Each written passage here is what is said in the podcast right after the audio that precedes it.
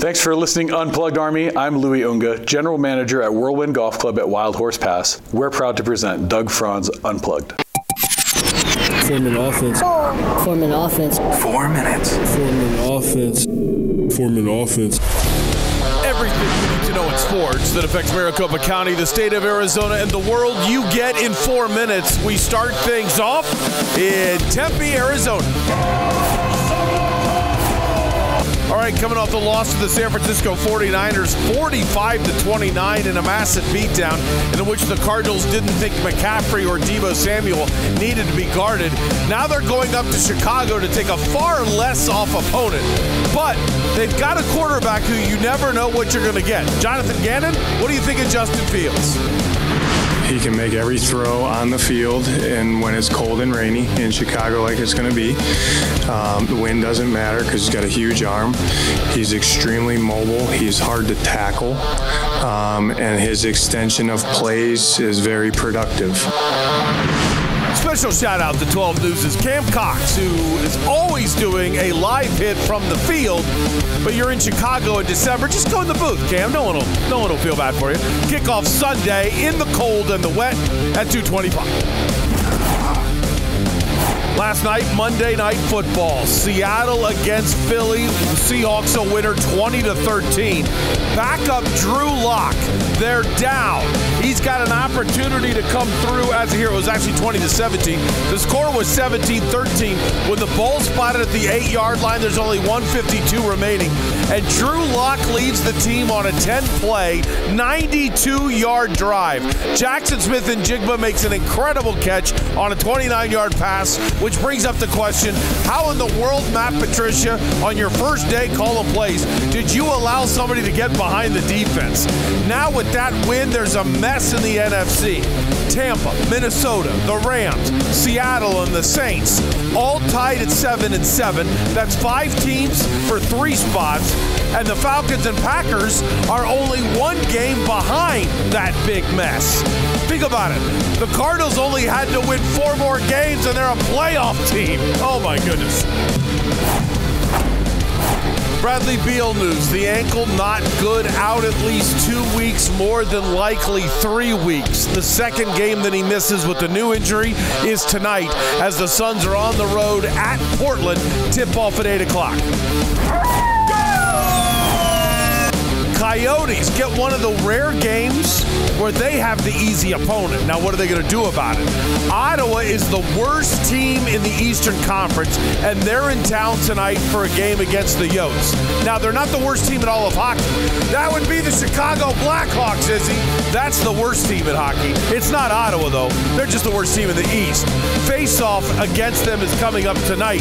Now, St. Louis is taking on Tampa. Why do you need to know that? St. Louis is only one point behind the Coyotes. Face off at Mullett at 7 o'clock. Tomorrow, it is the early signing day in NCAA football. Three names to look out for for Arizona State. Running back Jason Brown, he's out of Seattle, and he's been offered by, excuse me, out of Oregon, and he's been offered by both Alabama and Georgia. Imagine winning that battle. Tight end Jaden Fortier, best player in Oregon, and Plas Johnson. Why Johnson? We went to Chaparral and played right here on WTSM TV. Oh, yeah. And finally, three armed men run into a check cashing company in Commerce City, Colorado, after parking their car right in front of the strip mall. They rob the place with masks on. Luckily, everybody's okay. Then, when they run out of the store, they realize there's a problem. Somebody stole their getaway car.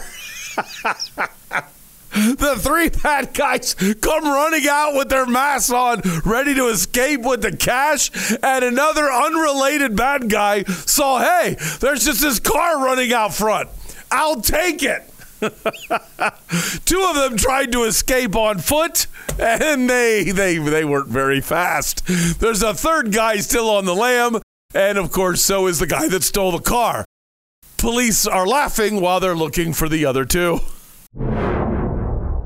Jackpot Unplugged Army. I feel like a true commander in chief to be able to give you such an unprecedented savings. Go to unplugged at whirlwind.com and check out the new membership club from Whirlwind Golf Club at Wild Horse Pass. Whirlwind Plus. Here's what you get. You sign up for a tee time anytime between now and five days from now, and you can save anywhere from a minimum of 30% up to 60% off plus 15% off at Civlik, the restaurant, and another 15% off in the pro shop. I'm telling you, you walk into the pro shop, get Bowles a shirt and a hat, you walk over for happy hour with your wife, you might pay for your monthly membership right then and there. It's $34 a month, cancel anytime. Or if you want to save even more, because that equals out to a little more than $400, you can get it for only $299 a year. Whirlwind Plus at Whirlwind Golf Club at Wild Horse Pass. Go to unplugged.whirlwind.com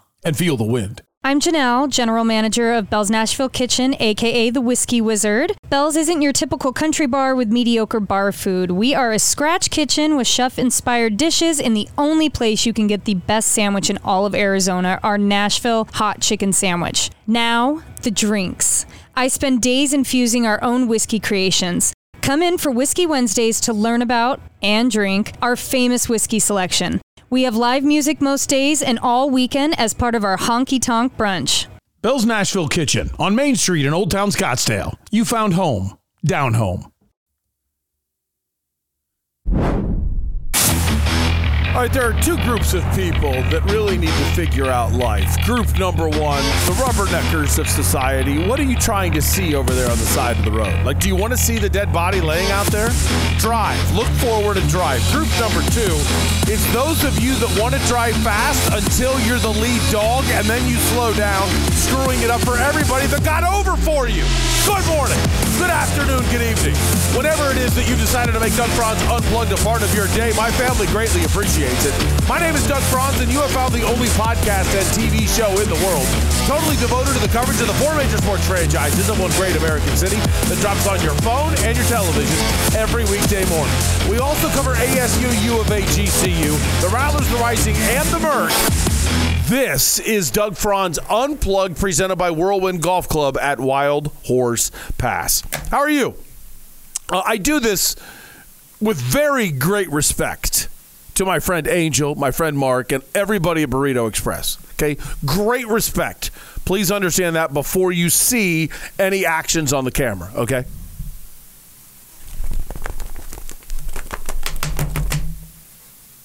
Thank you. Thank you. I got a hat from Burrito Express, and that's the oops. And that man, it's been a while since I screwed that up. Uh, it's on this this side of the screen. Um, but this the logo is fine, yet the hat is like totally unworn, and it just with, with an unworn hat, it's got to be beaten in a little bit. So I, I had to do that to uh, get things going. Yeah, today the drive-in uh, got here terribly late today. Uh, arrived, I think 5:32 was the time that I walked in the door. 5:32. Uh, normally here around 5:05, 5:10 when I'm going for extra credit. I'm here at 4:30 if I if I just feel exhausted and I get nothing done the night before, I get up early and I come in. If I'm feeling normal, I get in at about 5:05. Sometimes if if I get everything done so early um, in, in the evening, and then I said, well, I'm just sleeping in because I've got everything done, and then I, I don't waltz in until like 5:45. Hey, everybody, you know, Izzy and Jeff Weir Production are already hard at work, and I just come walking in as if, hey, I'm the talent. I'll just show up when I want uh, if I got everything done. Today was not like that. Today was just late because of traffic. Uh, God bless anybody that was involved in the wreck. There was a wreck between 83rd and 75th Avenue today on my way in. But it brings up two types of people that, that just drive me absolutely crazy. A is rubberneckers. Listen, don't go speeding by a wreck at 90 miles an hour and act like you shouldn't get over. Give our emergency responders plenty of room. At the same time, don't go 25 miles an hour and drive with your head turned so you can see it. What are you looking at? Now, if there's a passenger with you and you they look out the window, it's none of my business. I don't care. You're the driver, drive.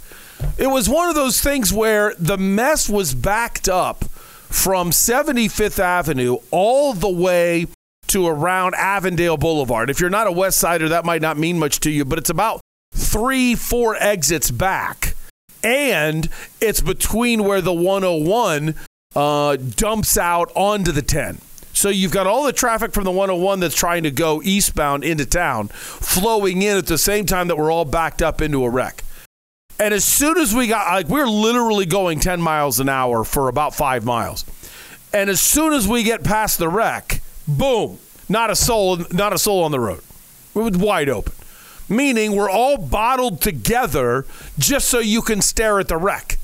That drives me crazy. That's number one. Then number two is I am the lead dog. All right. I'm the lead dog in the left lane. And I don't mind being the lead dog in the left lane. So I'm going at the speed that I drive. Hi, there's a Fifth Amendment for a reason. So I drive at the speed I'm driving. And then the car behind me gets over into the right into the number two lane to the right. It's before the HOV, it's the HOV lane. So I'm in the HOV lane, but that's not the HOV lane yet. And then I noticed that and then another car behind him gets behind and this car behind them keeps moving up one at a time and now he's behind me. And he like comes flying up behind me. Okay. You're, you're driving faster than me? God bless you. I get over for him to pass. Oh. He doesn't want to be the lead dog. He just wants to pretend. He's all bark so what does he do? Now he slows down and he's going about one mile an hour faster than I am. So you wanted to be the man. So somebody else is, is, is the pulling guard. Somebody else is blocking your way through the hole. So you think you don't get in trouble. But as soon as you're the top dog, uh oh, now every time I approach somebody else that's driving slower than I am, I'm getting trapped by the Yahoo who's too scared. So I set the rules then. So I got in front of him. I didn't cut him off, but I didn't do it nicely. And I got in front of him. I was like, listen, I'm going my speed now. Set my cruise. I'm done. You want to play your little games? You go right ahead and play your little games. But I'm done. And then I did the every time he tried to speed up and pass me. Now I went, okay, you're not getting, you're not moving over here. You wanted to play your little game, and we've all seen you're not a top dog you're not a lead dog.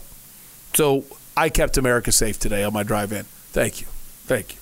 I'm sure somebody has a different opinion of that, but that was uh, that was my drive in uh, today. I just I I can't stand the rubberneckers because you're gonna you're gonna hit somebody in front of you because you're looking over there.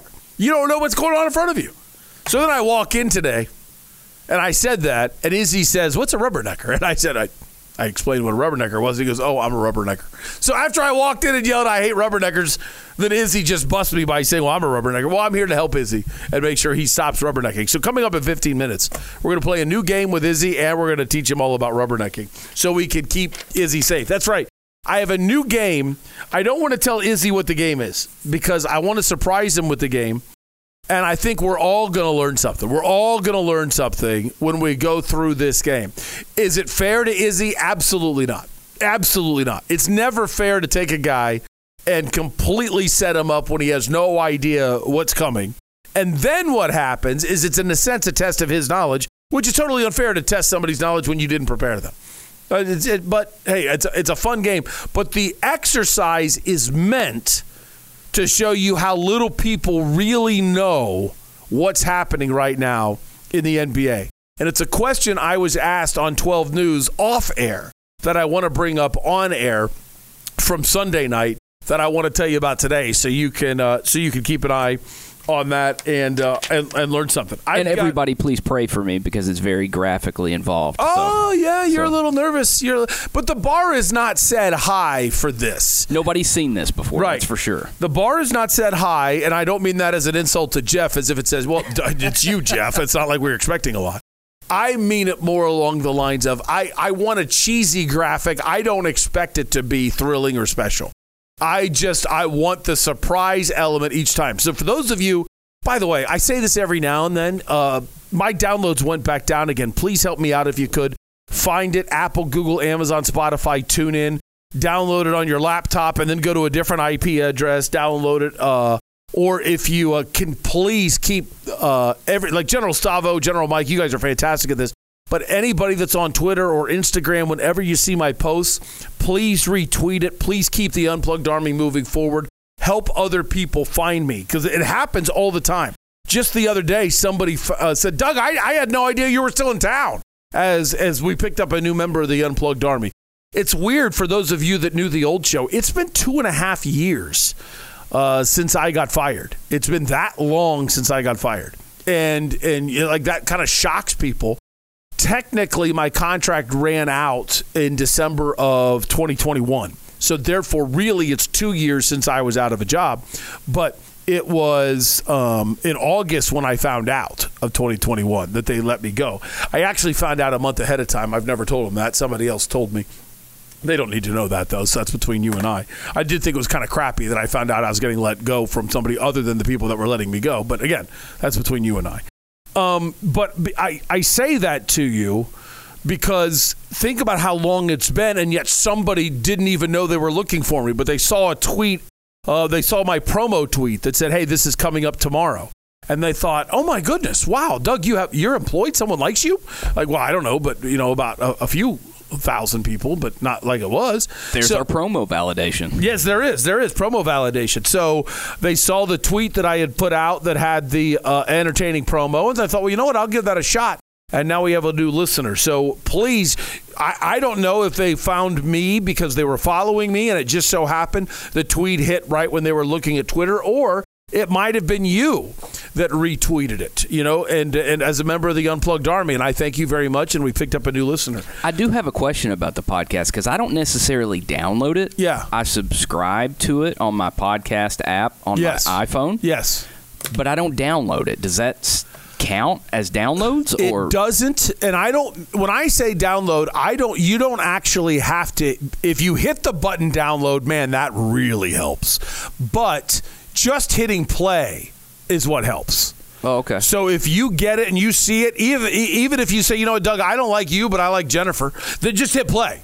Just hit play and and and, is, and wait till the number changes. And as long as it changes, and I mean like you can't hit stop while it's still zero while it's trying to find it on the web. But as long as it changes and you hear dun, dun, dun, dun, dun, and you hear Kyler talk and say four minute off, four minute offense, then boom, you count. And and I'm now important. So yes, that would help me immensely, Jeff, for your production. Because that's what I do when I listen to it. I just I because I'm subscribed to it. and It's the only podcast I'm subscribed Wow, to. thank you, thank you. So when I go listen, I just hit play and and listen. Thank you.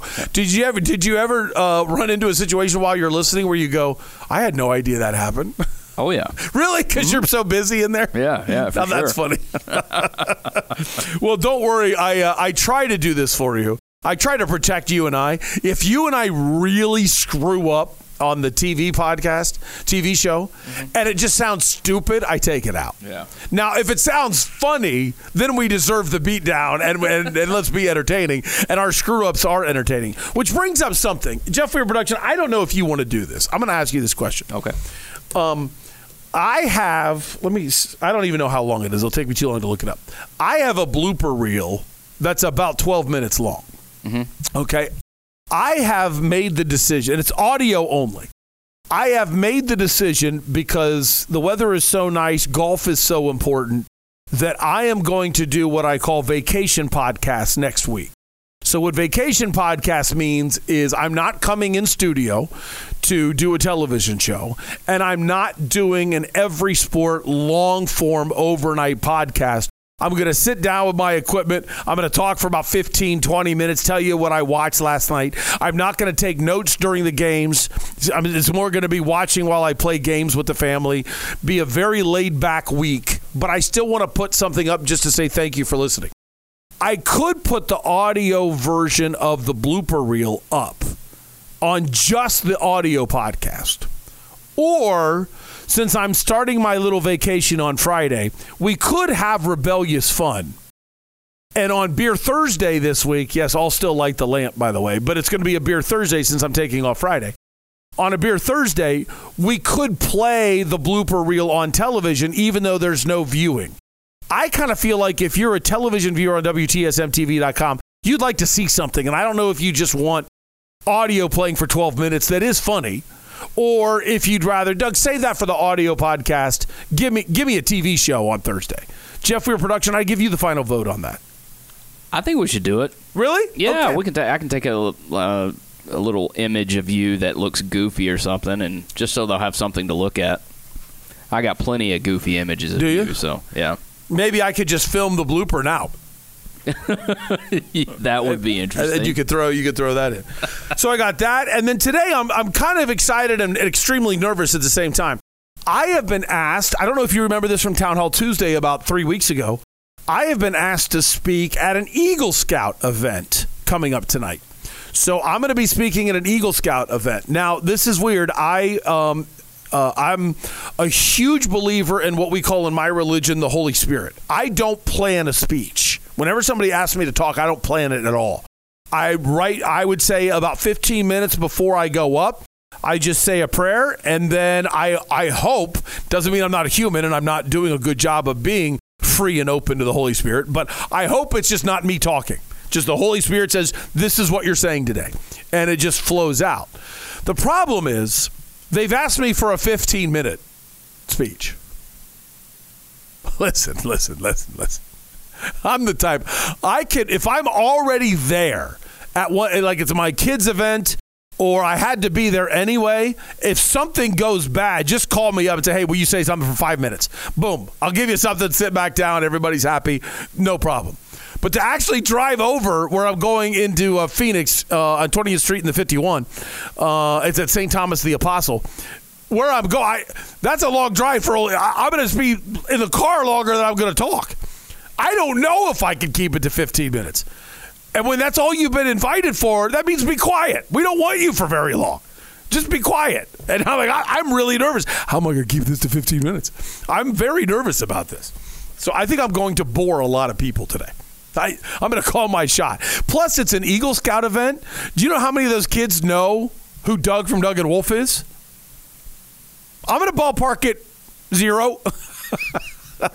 I mean, think about it. If you're an Eagle Scout, how old are you? 14, 15, 16? Somewhere in there? I, the, the show started in 07. That was before they were born. And then it ended in 2021 when they were about 12, 11, 11 12 years old, unless dad made them listen. And I don't know. Listen, as a 10 year old, I enjoyed sports talk radio when I was in the car with my dad, but I never turned it on just to say, oh, I want to hear it.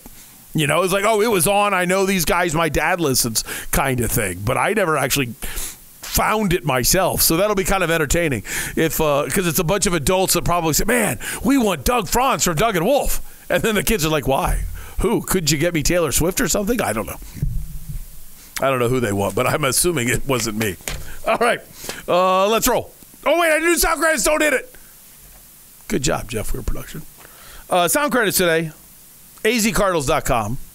And I think that's it. Did you guys have a chance to grab the uh, uh, interceptions from uh, Jalen Hurts last night? no, Okay. we did not. The Jalen Hurts interceptions last night. What? Jalen? I love you, man. I love. I'd rather have you than Kyler Murray. Okay. What were you doing? Like, wait, wait. I know. Don't say, hey, he was sick. He wasn't. fit." Listen, I do dumb things when I'm sick too. But Jalen Hurts, what was that? He had two picks, both in the fourth quarter yesterday. They were bad, but they were bad. All right, let's roll. Doug's Big One. Doug's big one today. We're going to talk Suns in about three minutes, and I'm going to talk a lot of Cardinals at seven o'clock.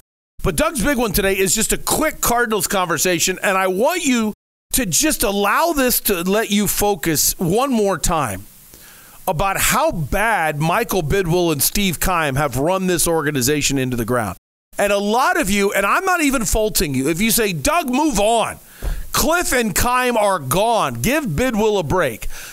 I can understand that thinking, but it takes that long to build a franchise properly. And when you are an owner that allows Steve Keim to continually work as hard as he can till 11:30 every morning to prepare for a draft, you can't sit here and blame him all the time for how bad your talent is. It's you who weren't uh, strong enough to make the good leadership decisions that needed to be made.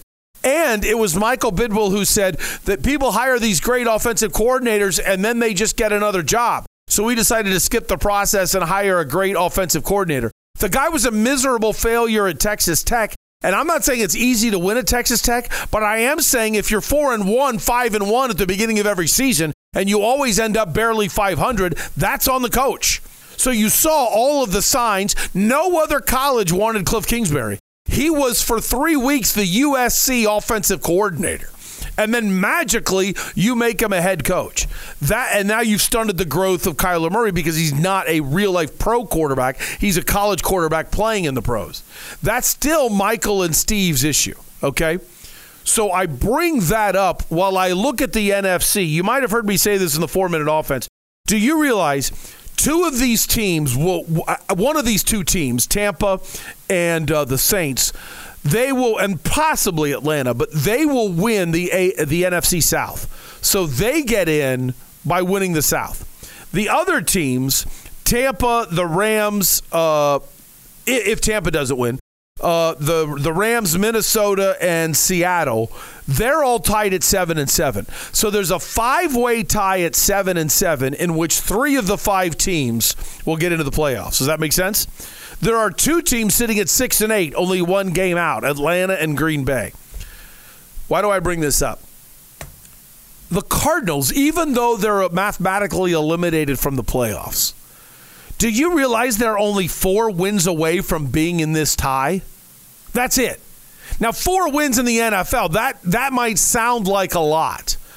But when you look at the season that they've had, and they're sitting here, I don't even remember what their record is. I'm going to ballpark it and say they're 3 and 12. At 3 and 12, that's all you needed? That's all you needed and you look at all of the close games that they fell on their face that if Michael Bidwill would have done his job and fired Steve Keim a long time ago, if he would have promoted a highly respected and totally engaged and ready to be a general manager, such as, oh, I don't know, Terry McDonough, this team's in the playoffs this year. I'm not saying that the Cardinals are that great. I'm saying the NFC is this bad, and the Cardinals are still – one of the worst teams in the NFC, arguably the second worst team in the NFC. You could argue maybe the Bears are worse. I don't think they are. I think the Cardinals are the second worst team in the NFC. And I'm shocked that they're the second worst. I can't believe Carolina is this bad. I should know that. David Tepper might be the only guy in the NFL that's a worse owner than Michael Bidwill is. But I just laugh at this today. This team is not in the playoffs for one reason and it is Michael Bidwill and his ownership skills and why that they are such a below 500 team since moving to Glendale, which is a taxpayer-paid stadium in which we were told was going to bring wins by building it. That's Doug's big one today. Uh, all right, coming up next, we want to have a, a little game with Isaiah Jackson. Izzy on Sports, 10 to noon, every weekday morning here on WTSMTV.com. But I got something to bring to the table. Suns have a game tonight. I'll tell you who it's against. I'm going to bring up a little matchup, and we're going to have a little fun with Izzy and see if he knows his Suns, because he is our Suns beat reporter. And when you find out what this little battle's about, I think we're all going to get educated. And that's next. This is Doug Franz Unplugged, presented by Whirlwind Golf Club at Wild Horse Pass on WTSMTV.com.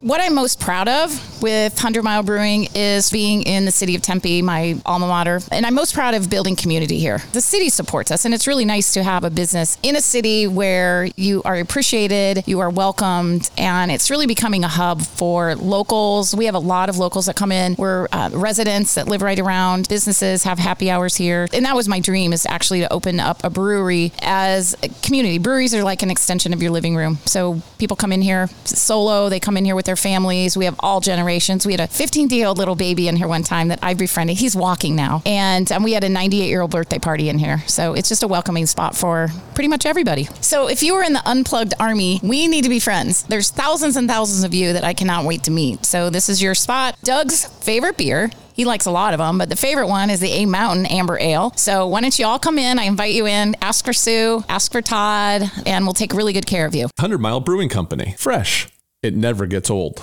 So in the Franz household, we have an air conditioning unit, an air scrubber, a reverse osmosis system, and a tankless water heater, all purchased from Parker and Sons. Why? Well, number one, because we trust them. We got to know Parker and Sons about six months into living in Phoenix, and they've showed up on time, got it right the first time, and treated us great every single time. So why would we go anywhere else? The other thing I like is some of the products have even saved us money. The reverse osmosis system gives us bottle quality water from a tap. And then the tankless water heater, I can't even imagine how much money it has saved us. We never run out of hot water, even on holidays when people are coming in to visit. And it doesn't heat up water and then just let it sit in a tank. It only heats it up as we use it. So we only use the electricity when we need it. And our air scrubber takes allergens and bacteria out of the air, which has just been a dream for my wife and my youngest daughter, who have some pretty heavy allergies. Call 6022 Repair to learn about these products. That's 602 the number 2, then R E P A I R for Parker and Sons. Rosati Sports Pub in Chandler. It's on Ray and McQueen. Sounds like a sports bar. What's the difference? You walk in and they actually have games on TV with the sound on. How many times do you walk into a supposed sports bar and they've got loud music on or somebody playing live or some kind of trivia game going on and you're there to watch the game? If you're like me, a simple guy, give me my pizza, give me my wings, give me my cold beer, and make sure I can hear the Suns and D backs, then you want Rosati Sports Pub in Chandler. All members of the Unplugged Army, welcome. Rosati Sports Pub, give me the game.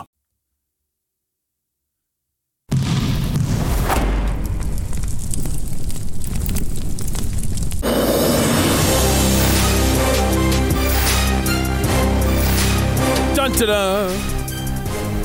Um, one thing I I want to explain one thing about Twitter very, very briefly. Uh, first of all, Robert C A Z, I got your tweet. That's funny. He says, "Play the blooper reel on Thursday. I don't care if there's no TV." Uh, okay, all right, we'll do it. Um, number two, this is weird. I'm not saying this. I'm giving credit where I don't need to, but I want to explain something so he doesn't think I'm a thief. I right now DeAndre Ayton is actually trending. And I scrolled through some of the trends to see why he's trending. And I wrote a tweet yesterday at about I would say about 10 in the morning, 10:30 in the morning, something like that. And it was a comparison of stats.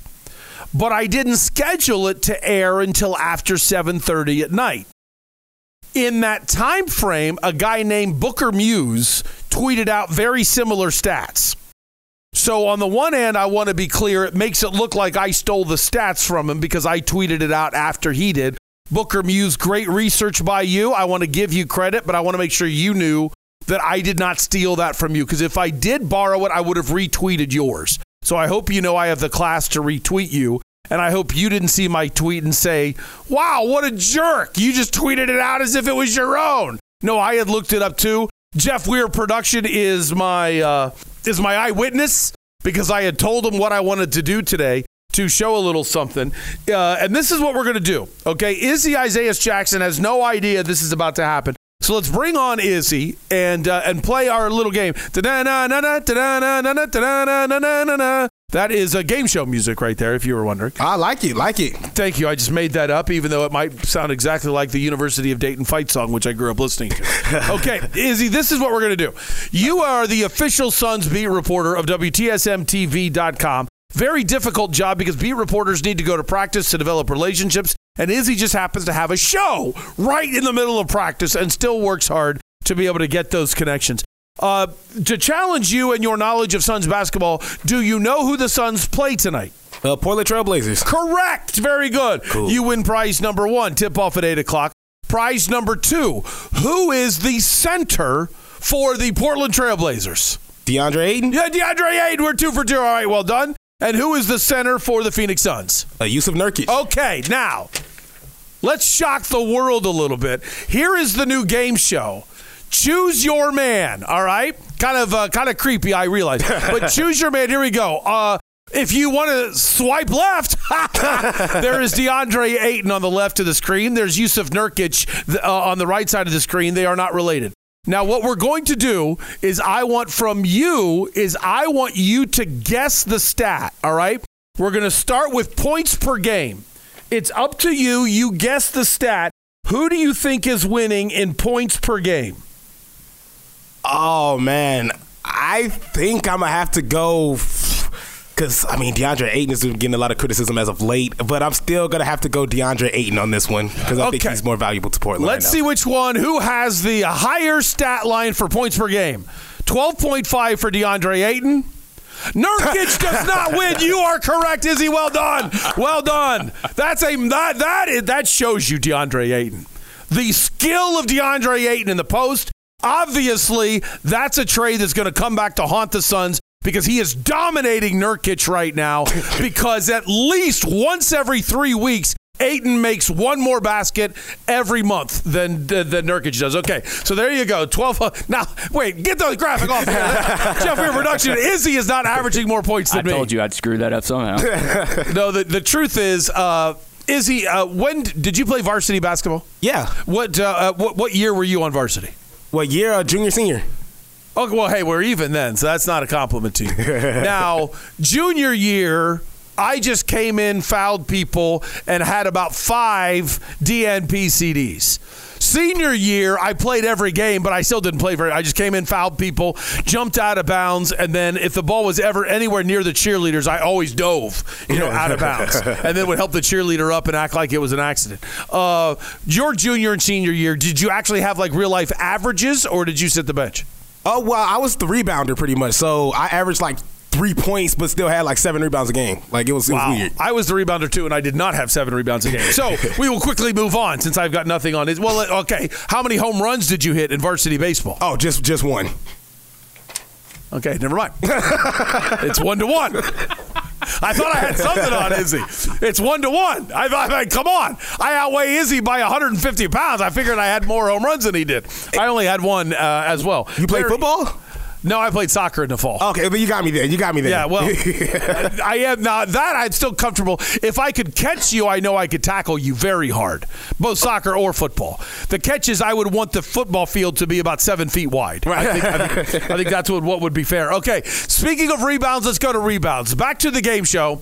Ayton on the left, Nurkic on the right. Rebounds per game. Izzy, who is getting more rebounds a game? Uh, see, and I don't want to discredit Nurkic because I mean he's he's uh, he's down low. He's not. I don't want to say he's lacking in the rebounding side. Uh, I think I'm still gonna have to go DeAndre Ayton on this one. I think DeAndre Ayton beat him in rebounds. Okay, DeAndre Ayton has 10.5 rebounds a game.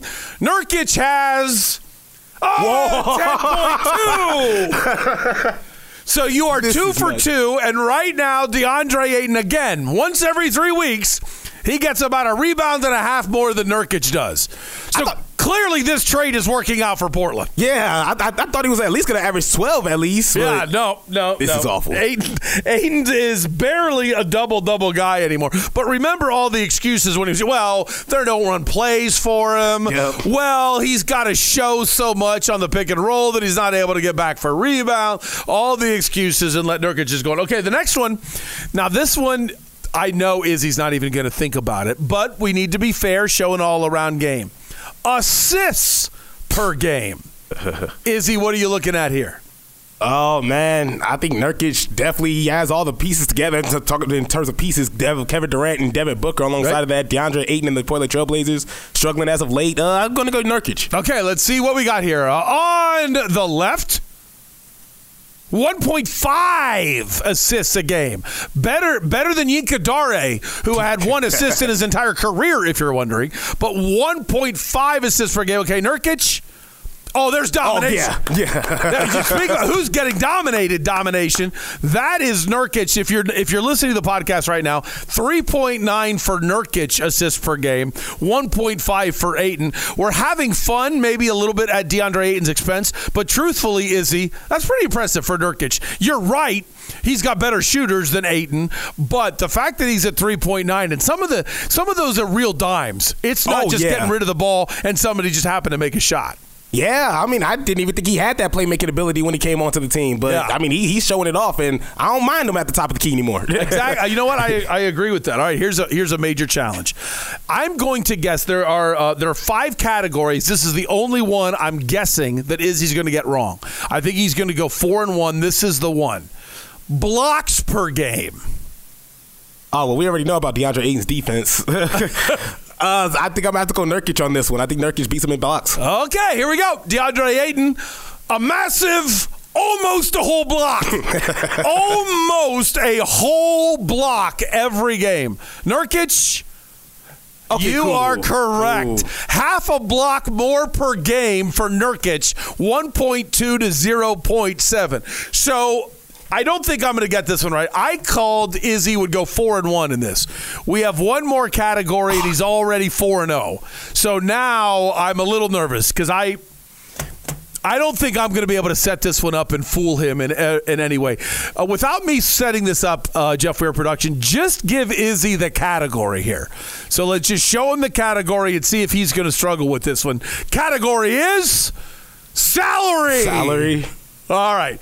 Uh, Izzy, think about this long and hard. Who has the bigger salary? Well, DeAndre Ayton just got paid, right? Yeah, so yeah, maybe. I, maybe. I, got, I think I got to go DA. Okay, let's see. DA, how many millions of dollars a year, not overall, in one year DeAndre Ayton makes? 32 and a half. That man makes 32 and a half million dollars a year and Nurkic is in the poorhouse at 16.8 million dollars a year. Now, as we study this for a second, again these numbers in case that you forgot. 12 and a half to 12.3 in points, Ayton wins. 10 and a half to 10.2 in rebounds, Ayton wins. 3.9 to 1.5 in assists, 1.2 to 0.7 in blocks. Yet Nurkic makes almost exactly half as much as DeAndre Ayton. Now, would all of the people that yelled and screamed at me for five years of being down on DeAndre Ayton please rise? Thank you, thank you, thank you. Now, in all fairness, and let's talk about a real discussion, the Suns do struggle in points in the paint. Yes. And it's clear Ayton is a little better at coming off of his man and showing a little bit better than what we're seeing from Nurkic. There still seems to be some confusion, but that's also chemistry. I think Nurkic is a little scared not of the other team. I think he's scared of telling DeAndre, or excuse me, telling Kevin Durant what to do.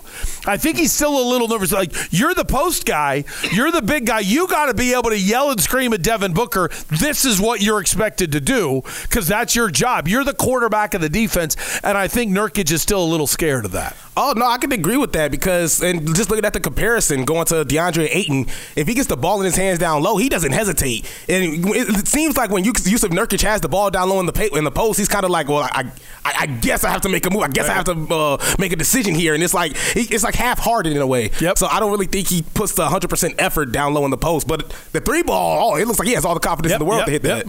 And what's funny that you bring that up is because when I said it shows you the difference between us because you were allowed to shoot, is that when I said points in the paint, you immediately went offensively, and I was thinking defensively. Oh, really? The other team is scoring a lot of points in the paint because when they put Nurkic in pick and roll, he kind of stays with his guy a little bit. So it, it's weird to say points in the paint and then talk about somebody that's six foot two, but it's the small guys that are getting in the lane against the Suns and hitting six footers, seven footers because Nurkic is slacking off on his guy, while Ayton was better at just coming off his guy enough to force the guard to stay out of the paint and then get back on his guy normally. That's one area where Ayton is better. So, yes, I would like to see points in the paint go up, but I had to underline how almost exact, other than assists, granted, to your point, there's really good players around Nurkic, but other than assists,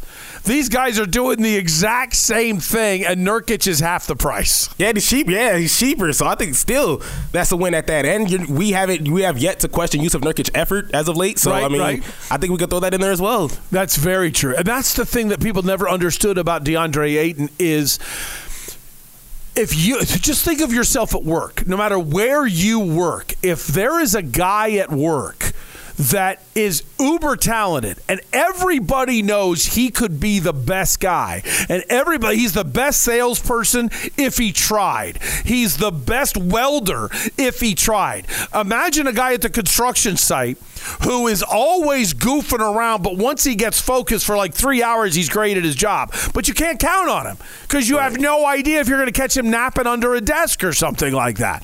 That's exactly what it was with DeAndre Ayton. The rest of the team They didn't want to pass him the ball, Lizzie, because guess who gets the turnover? If I throw you the ball and you don't catch it, all right, guess what happens? I get the turnover. Right. Why? I, you were open. It's your fault. But no, that's not the stats. Until you possess it, it's still my fault until you possess it. So every time DeAndre Ayton would drop it, these guys get turnovers. And guess what they don't do? They don't pass him the ball. And I don't really blame him, is he? Exactly, and especially it's harder on the pick and roll because it's half-hearted. Like he's pretty much going, it's half and half. He's barely Yes. letting uh, the, the he's he's barely letting the, the defender pretty much go into his body, touch his body, ram it to the man. DeAndre Ayton is kind of I, I won't say scared of contact, but at certain times it just seemed like he just he wanted no parts of it whatsoever. He couldn't get physical, and that's that's just that you, that's the worst thing you can have in your center, in my eyes. I totally agree. Now, uh, now I have to think: Do I want to do this game again? If you're going to go five and zero, I, was I was terrified. I didn't know what I was walking into, to be honest with you. you dominated. Name that center today. I I got I got to give you all the credit in the world. I don't know if there's anybody else I ever want to uh, set you up with uh, player wise in name that center, name that center fielder, or name that whoever. I, I, I don't know if I can ever get a matchup like that again. But uh, that was uh, that was a premier matchup. All right, free plug for yourself because you've got like three hours to uh, to get ready, even though you're a little busy working on the main event in that time. What's coming up on iOS today? Oh, oh yeah, I didn't introduce. We're, we're starting the CAWC. It's the Cardinals ass whooping countdown, Doug. Look, the Bears taking on the Cardinals. The Bears. Look, I'm uh, for the for the next what couple days until Sunday. I'm just gonna be completely negative on the Cardinals. We're just gonna be talking down on them, and I'm just trying to speak as much positivity into the Bears so they can get this win. You know what's so funny about that? Since the Cardinals are local and I want them to do well, I'm not a Cardinals fan, but I am a Cardinals supporter. There's too many people in town that I care about, that I know. I want their lives to be happy. I want their NFL team to do well. The Bears are something that's kind of weird. You know, there's a lot of teams that you just hate. Like I hate the uh, the other college from Eastern Ohio. Okay, I hate the Spurs. I I, I hate certain teams. I don't know how you could ever hate the Bears. They're just so pointless. Like there's, Pointless? there's yeah, there's just no reason to hate them. I mean, that, that's what's so weird about. It. Like, what do they do? Like, eh, like if, if the Bears went nine and nine and seven, let, like let's give them a big time compliment. Of course, that's impossible nowadays. So let's go ten and seven. If they go ten and seven, are they really a threat? No. If they go five and twelve, hey, it's the Bears. I, I mean, it's just there's nothing there for anybody to even hate. You're in this wonderful realm of being totally irrelevant in your entire lifetime, really, with the Bears, right?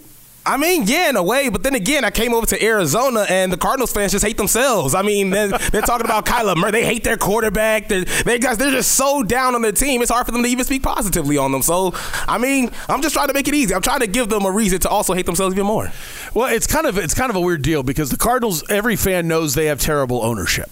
Yep. Yeah. The, the Bears, it's a little weird. They have a wonderful human being that owns them, but the people that she allows to be in charge have no idea what they're doing. Yes. And it's never going to go away because uh, this woman's, Virginia's going to live until she's 200, and God bless her. I'm glad that she will. But un- until she decides, wait, my family in the past is brilliant at football. My family in the present and future will never be good at football. Hire somebody that's not related to you, and that's never going to happen. The Bears are always going to be this very cute and wonderful, cuddly six win team. Always. Hey, they're coming. They're coming though. Hey, look, this Where thing, are I- they coming to?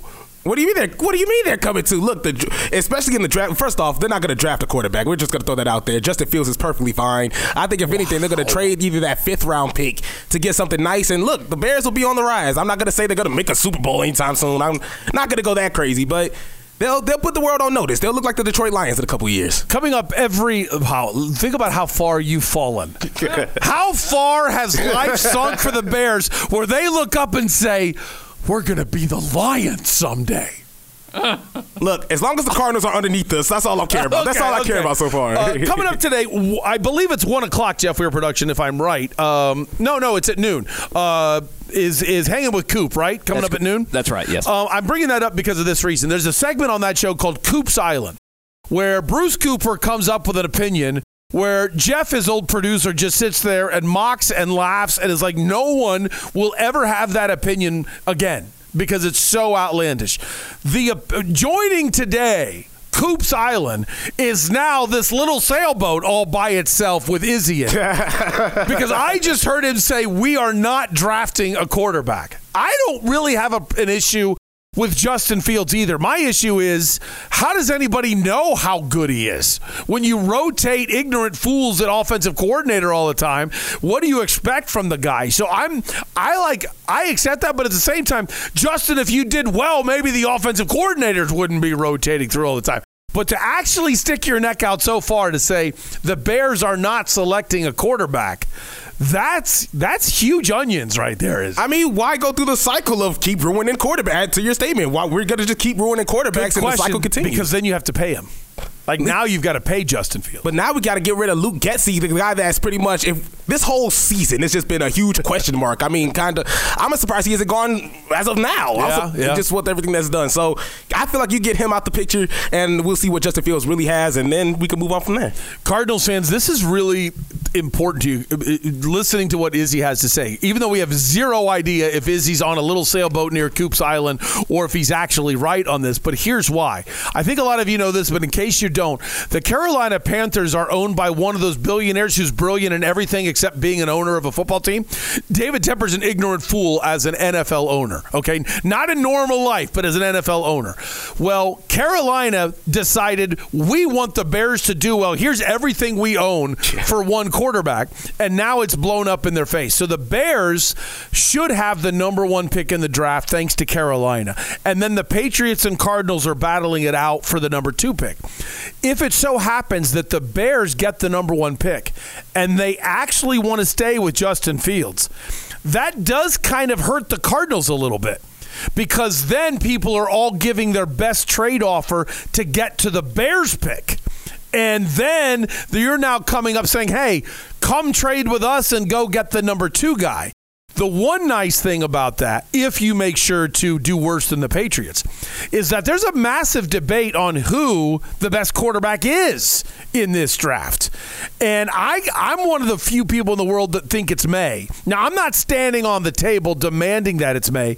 I think if I'm just comparing athleticism, I'd rather have Caleb Williams. But there's one hmm. thing that I just can't get through my head. He doesn't remind me of Jameis Winston as a quarterback but he reminds me of Jameis Winston as a turnover machine. Nobody fumbles like Caleb Williams. So if you're a believer in, oh my gosh, you know how easy that is to correct? We can correct that. Oh my gosh, run with Caleb Williams. Go. Go get Caleb Williams. I'm not a believer that you can just magically fix turnovers.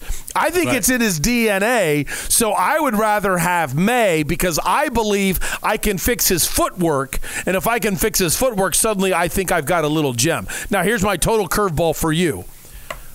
When we look back at like no like imagine how idiotic I would well I don't have a job but how I would have lost my job if I would have come out and said I think in this draft Brock Purdy's the best quarterback. I mean imagine how idiotic that would have been as a statement. So I'm going to make another one now. 5 years from 2024. I'm going to say in 20 how about 4 years? In 2028 I think Bo Nix is going to be the best quarterback in this draft. Oh, really? Now, would I draft him in the first round? No, I wouldn't. Even though what I just said, because I'm not saying I think Bo Nix is going to the Hall of Fame or anything. I just look at up and down the quarterbacks, and Bo Nix is somebody that's safe. He's not going to turn the ball over all the time. And to me, he's just like Brock Purdy. He's going to get the ball to the best weapons, and as long as you've got a good general manager, you're going to win with Bo Nix. So if I'm a team like the Bears, I draft myself a Marvin Harrison. I Yes. draft myself a pass rusher. I draft myself. A t- I trade down a little bit and take Alt out of Notre Dame. I get a tackle. I do that, and I turn around in the second round and I draft Bo Nix. You also draft Bo Nix? Yeah. And I let him sit for a year under Justin Fields and let just and if Justin Fields proves me wrong, fine. It's just like the Kirk Cousins situation in Washington because they actually drafted Kirk Cousins and then you could have traded anybody you wanted if your starting quarterback flamed out. So you can either trade Justin Fields or trade Bo Nix. If he starts lighting it up, but you still believe in Justin, fine. I would still go after Bo Nix, but I would just do it in the second round. Now he's even cheaper.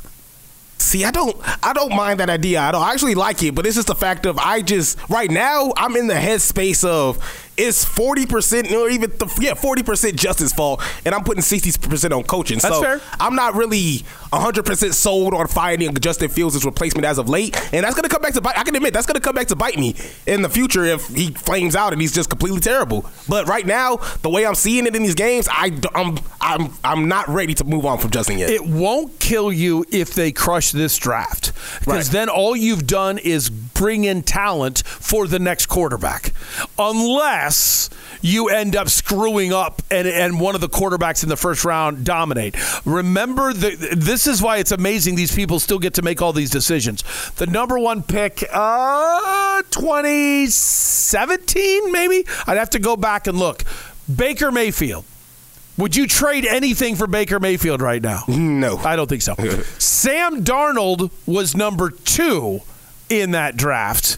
Uh, Josh Allen was around number four in that draft, and I believe Josh Rosen was number 10. So everybody had a debate who was the better quarterback. And now imagine how dumb you would look if you walked into a sports bar today and said, uh, by the way, I think Josh Rosen was the best quarterback in that draft. I think everybody messed up. And oh, don't forget the one of the MVPs of that draft was Lamar Jackson, chosen number 32. Uh, he wasn't even in the, in the debate for the top four quarterbacks. So that's that's all. And then of course Brock Purdy is Mr. Irrelevant. So that's all the br- not, not in the same draft, but you get the point. Right. That's all the brilliant guys making quarterback decisions. So yes, if we end if, if Maye ends up being the greatest quarterback in NFL history, yes, the Bears are idiots. but nobody has stood on the table and argued that Maye's the best quarterback in NFL history upcoming. So you're not wrong um, unless you just passed up a Josh Allen. Right, yeah, and that's that's the crazy part, and I'm and I'm I'm more than happy to pass up on a Caleb Williams. I'm I'm sick of seeing the Photoshop pictures of him in a Bears jersey because no, he's he's not he was, would not work out as a Chicago Bear, and I'm kind of actually kind of considering if he's even worth a first round Yeah, pick. yep. And lastly, uh, Jeff Weir Production and I would just like to tell you thank you for never swiping left on us. Yay. I've always thought there's going to be a day where Jeff or I did something, and then Izzy's Izzy is so nice he wouldn't tell you. Oh yeah, that's fine, that's fine. And then all of a sudden you're watching swipe left. Doug came in and asked for this, and, swipe, and, I, and then I get swiped. I did have you on factor foolishness, but I didn't I didn't have you on uh, swipe swipe right. I, I've, I've only made one level of, of ignorance, but I haven't made the uh, next one. All right, have a good show today, Izzy. Ooh, appreciate you. Absolutely. Isaiah's Izzy Jackson coming up 10 o'clock this morning on iOS. In an hour, it'll be the show that he helps to produce. The main event, Steve McCullum, Dale Hellestrae, as they'll be here. Hopefully, you enjoyed our new game show, Name Your Center, between Yusuf and Nurkic and uh, DeAndre Ayton.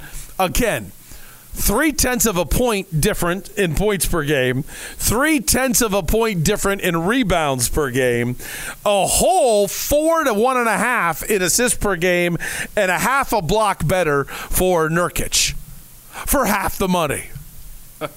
Out of all of those stats, the one that should still punch you right in the face.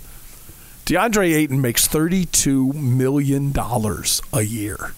$32 million a year. Thirty-two and a half million dollars a year. Now, here's going to be even funnier. He makes more than Madison Bumgarner. and does about the same thing. Just about. He only averages 10 more. What is it, 10? 12. He only, averages, he only averages 10 more rebounds a game than Madison Bumgarner did for the Diamondbacks. and he gets paid almost twice, as not quite, but almost twice as much. That's, a, that's just incredible. The money in the NBA is incredible. DeAndre Ayton makes 30 like it's all Disney money, right? And I don't mean Disney as, in, as if they're paying. I just mean, well, kind of is because ESPN's contract, but I mean it's all fantasy land. It's all monopoly money. Like when we like how desensitized are we to really what a million dollars is? and then just just let this it's just crazy to think about. Let this let this wash over you. Once a month once a month that man deandre ayton gets a check for a little bit un- now granted taxes but his gross is a little bit under $3 million a month. Isn't that i mean isn't that just incredible? Every month not a year. Every month he makes about three million dollars. Actually, a little bit more than $3 million. So, therefore, how, how many of you, if you get paid, let's say you're on a, on a company that you get paid every two weeks, okay? You get paid every two weeks. So you have 26 pay periods a time. Uh, this man, every pay period for at your company is making over a million and a half. You get a check. Did my check come in direct deposit? You think those guys even check? I don't think they even check. 32 million for DeAndre Ayton. Like, I don't even care what Booker makes to you. I, I don't. Booker is loyal. He's been here forever. He works his butt. I don't care how much Booker makes. That's one thing athletes never understand when we talk about salaries. And I totally mean this.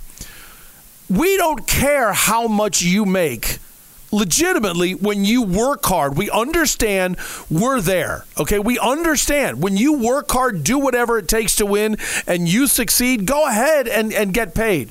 Does anybody feel like, oh no, Mikal Bridges didn't deserve his his raise? I don't. I've never thought about it. I don't care how much Zach Gallen makes at all. Merrill Kelly pitched in the Korean Baseball Organization in order to prove to Major League Baseball he deserves it. I mean, think about the, the, the path of Merrill Kelly, if you didn't know. Drafted out of high school incredibly low, wasn't impressed. This is off the top of my head, so I might get a couple facts wrong. Then went to Yavapai Community College. Didn't get drafted where he wanted to, so he went back for a second year. Didn't get drafted where he wanted to, so he went to ASU. Did I think he went to Sunnyslope High School, if I have to look it up. Then didn't get drafted where he wanted to out of a uh, out of ASU, and then stayed again, and then he got drafted by the Rays.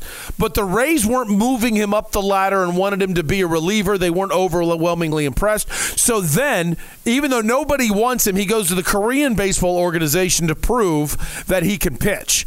After doing well in Korea, what did the Major League Baseball teams do? One. His hometown Diamondbacks said, We'll give you a couple bucks if you show up at spring training and pitch a little bit. It's called a non roster invitee. It means you're not good enough for us to kick somebody else off the team. But we'll, let, we'll give you a little uniform. We'll put your name on the back of it. We'll even do your laundry for you, and you can throw a baseball for us in spring training. And eventually he makes the team, gets paid major league minimum, then major league minimum, then major league minimum.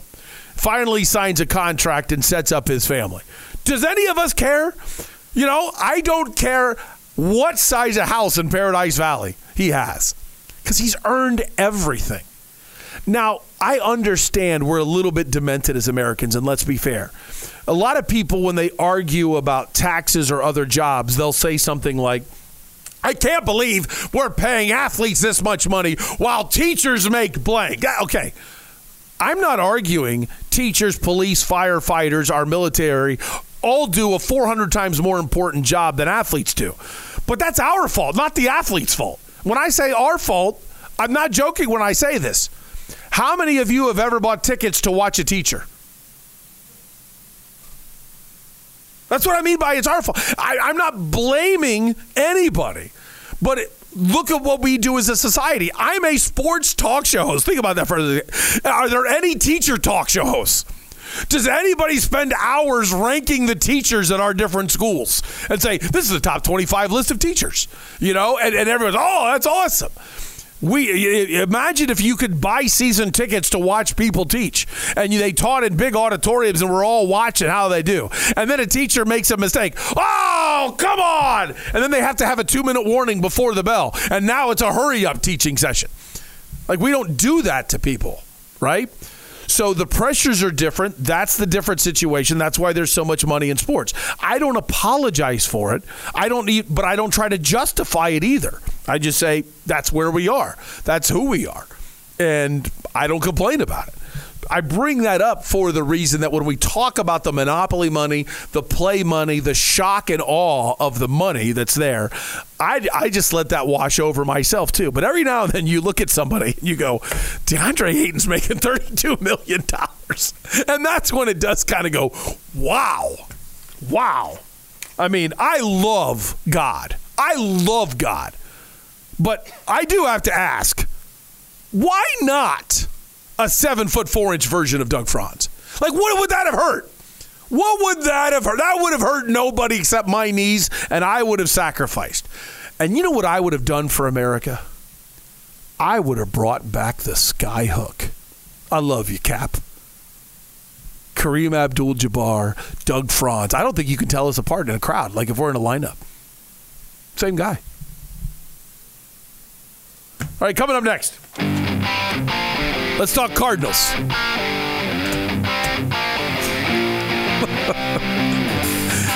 Can you tell I got a vacation coming? Can you can you tell a little bit? There's just a lot of things floating around. Just like last Friday, hopefully a very entertaining show that's somewhat unproductive but entertaining. What did Jonathan Gannon have to say about the Bears? He said, "You're wrong, Izzy." I think that's a direct quote. That's next. This is Doug Franz Unplugged, presented by Whirlwind Golf Club at Wild Horse Pass on WTSMTV.com.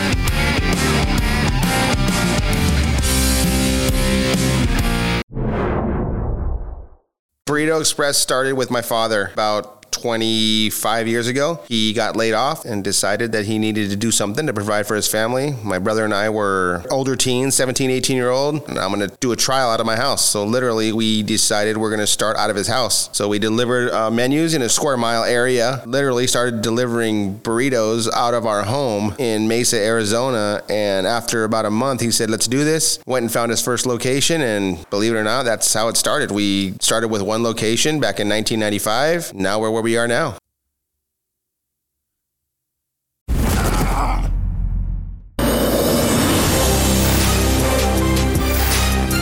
Just looked over to my left at Twitter, and uh, President Franklin is trending. And I admit, I that had me. Uh, that that had my goat. I had to, I had the bait. I took the bait. I had to click on it, and they were talking about FDR, which I would have referred to as President Roosevelt, but they were saying President Franklin to kind of fool me.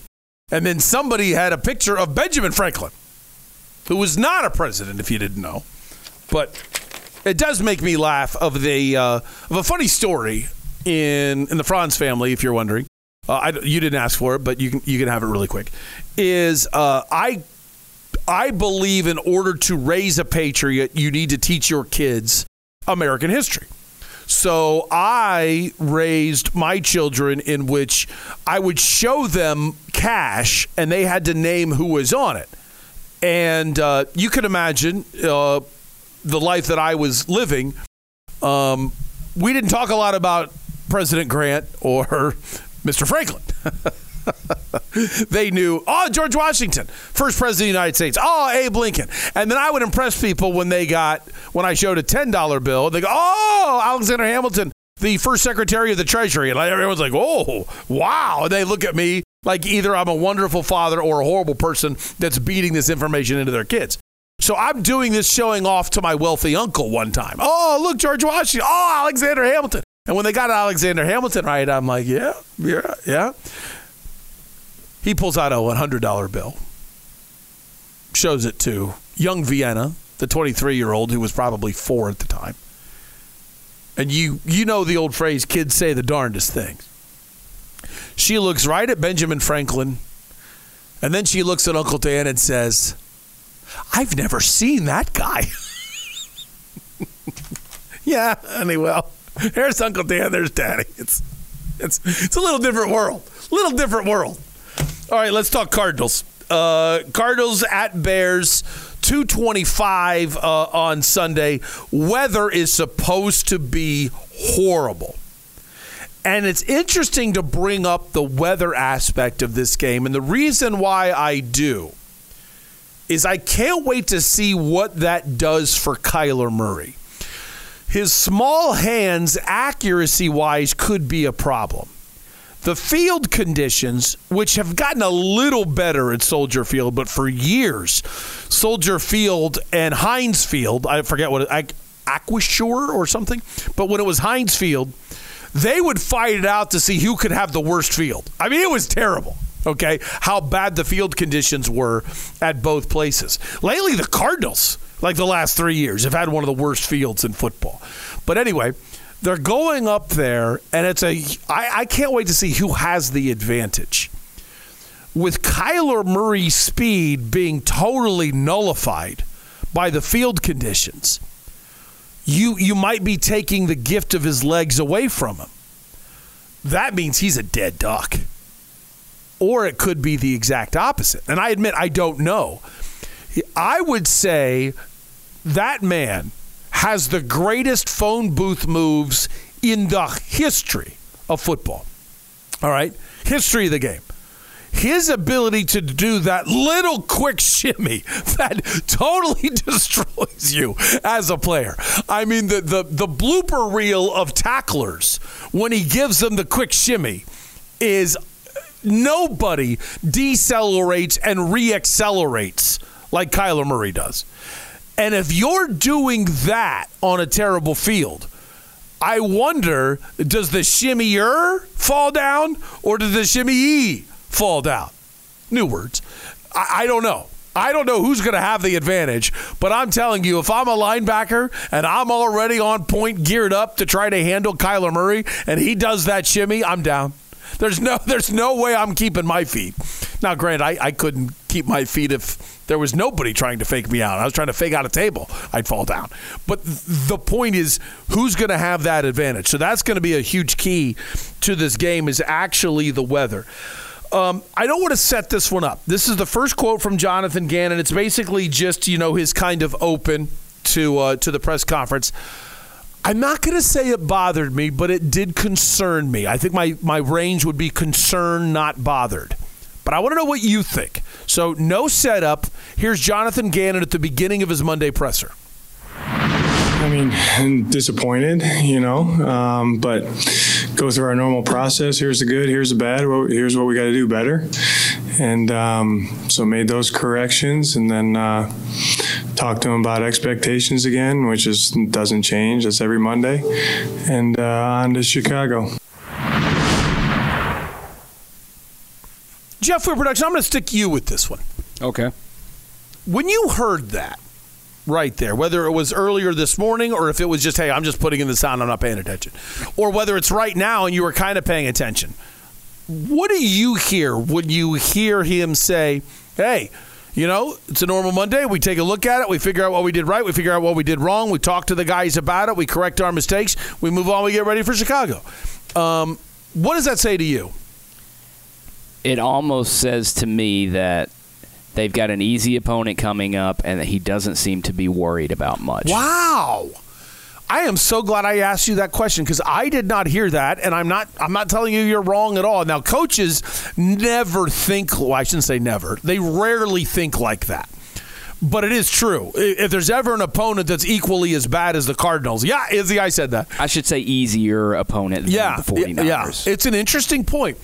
Here's why this concerned me, and I admit I don't. I know Jonathan Gannon didn't mean it this way, but gosh, it sounded like it. To me, it sounded like the Cardinals accept losing. I'm not talking about looking forward to the Bears. I'm talking about our process doesn't change. Okay, we lost. We're going to look at what we did right, look at what we did wrong. We're going to focus on fixing it, and we're going to get ready for the next opponent. And I know what he's saying. I know he means it in this way. He means it as if I don't care if we're 3 and 11 or is that right? 3 and 11 would be 14, meaning you have three games left. I got that right finally. Uh, they are three. Well, I know they have three wins. I know they play 17 games. So that would mean they've had to have lost four if they've got three left. So finally got the math right. So they're 3 and 14. I think he's saying I don't care if we're three and fourteen or we're fourteen and three or where we are in the stats, or if we're three and eleven right now and we're going to be three and fourteen, or if we're eleven and three, hoping to become fourteen and three. I don't care what our record is. Our process is we're going to study hard what we did right on Sunday, try to repeat it, study hard what we got wrong on Sunday, try to fix it, and we're going to get ready for the next opponent. I know that's what he means. But man, did that sound complacent to me. That really sounded like, yeah, you know, we're not going to change.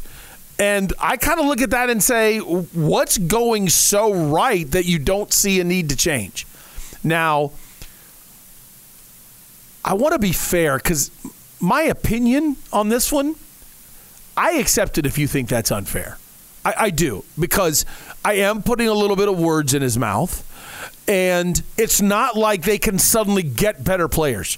It's not like suddenly Michael Bidwill and Steve Keim put together a great roster and Monti Ossenfort and, and Jonathan uh, uh, Gannon are screwing it up. Okay? You can't suddenly make the team magically better after how bad Steve Keim was at his job. It takes a long time to get this problem fixed. So, therefore, by me making that sound complacent, it's like, what? It doesn't matter what happened Sunday. We've got to fix what went wrong, celebrate what went right, get better. Doesn't matter if we lost, we got to do it again. The reason why I kind of hear a little bit of complacency is I do hear, like, hey, we're used to losing. And what bothers me so much is if your focus is here's what we did right, here's what we did wrong, let's fix what we did wrong. Let's look back at the last 49ers game.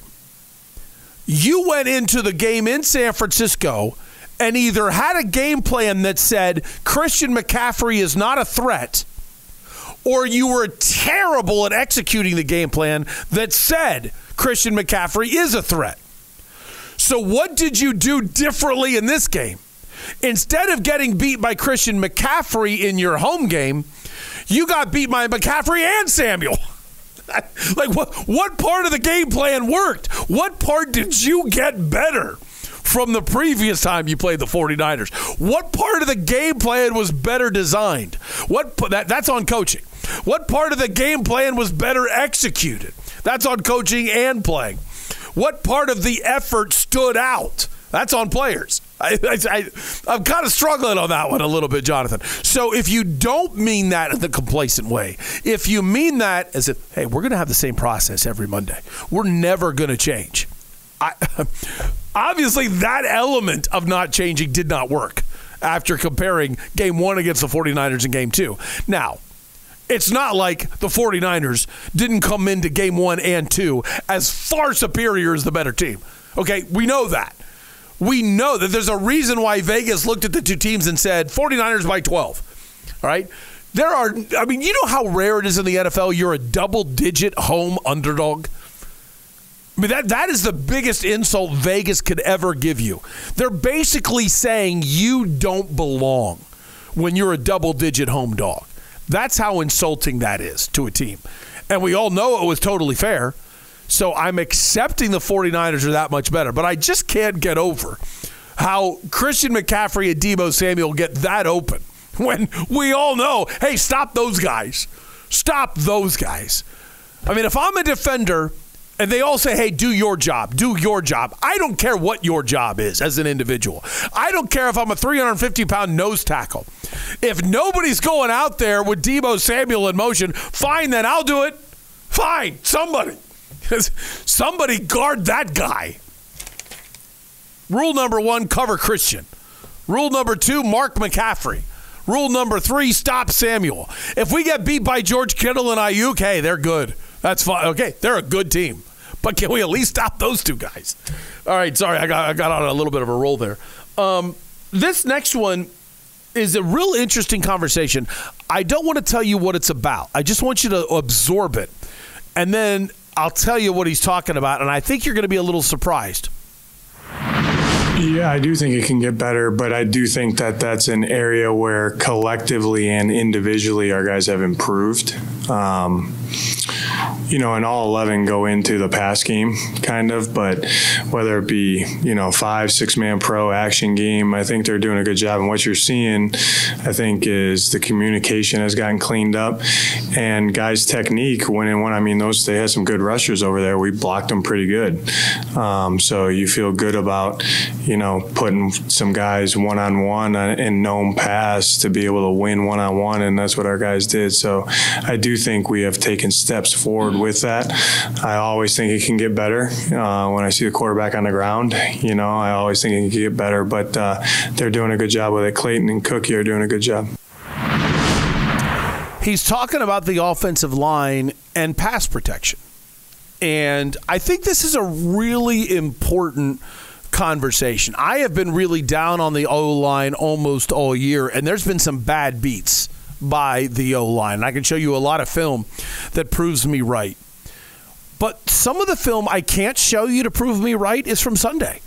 when you look at the skill of the front seven of the 49ers, and I'm not going to say it was a totally clean game for Kyler Murray, but I think compared talent wise, I got to give some credit to this offensive line for how they played against the 49ers.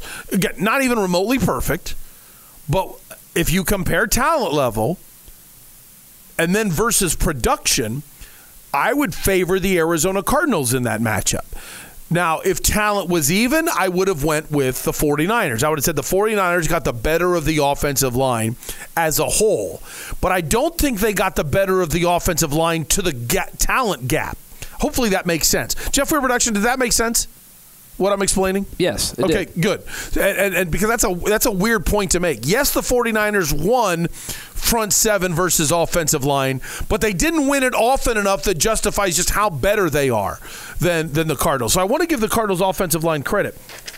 But what he's talking about is the level of communication. And I saw a guy that sent out a tweet was a big Kyler Murray uh, supporter and ripped people like me who aren't Kyler Murray supporters and argued, look at the receiving core. Look at the receiving core. The years that he had, the games that he had a healthy DeAndre Ayton, DeAndre Ayton. the years they had DeAndre Ayton at center, they should have had Nurkic. No, sorry, Froholdt, if you uh, if you think you're better than Ayton two, which you might be. In the years that he had DeAndre Hopkins, look at the offensive production versus not having DeAndre Hopkins. I'm going to flip that on you a little bit. I don't think it's DeAndre Hopkins. I think it's Rodney Hudson. I never met Rodney Hudson. So I want to be clear. I can't give you, I can only give you circumstantial evidence. But in talking to a couple offensive linemen when Rodney Hudson played, and in talking to a ton of scouts, executives, and one coach, the things they talked about of Rodney Hudson's football IQ, that's the center that the Cardinals traded to get from the Raiders quite a few years ago.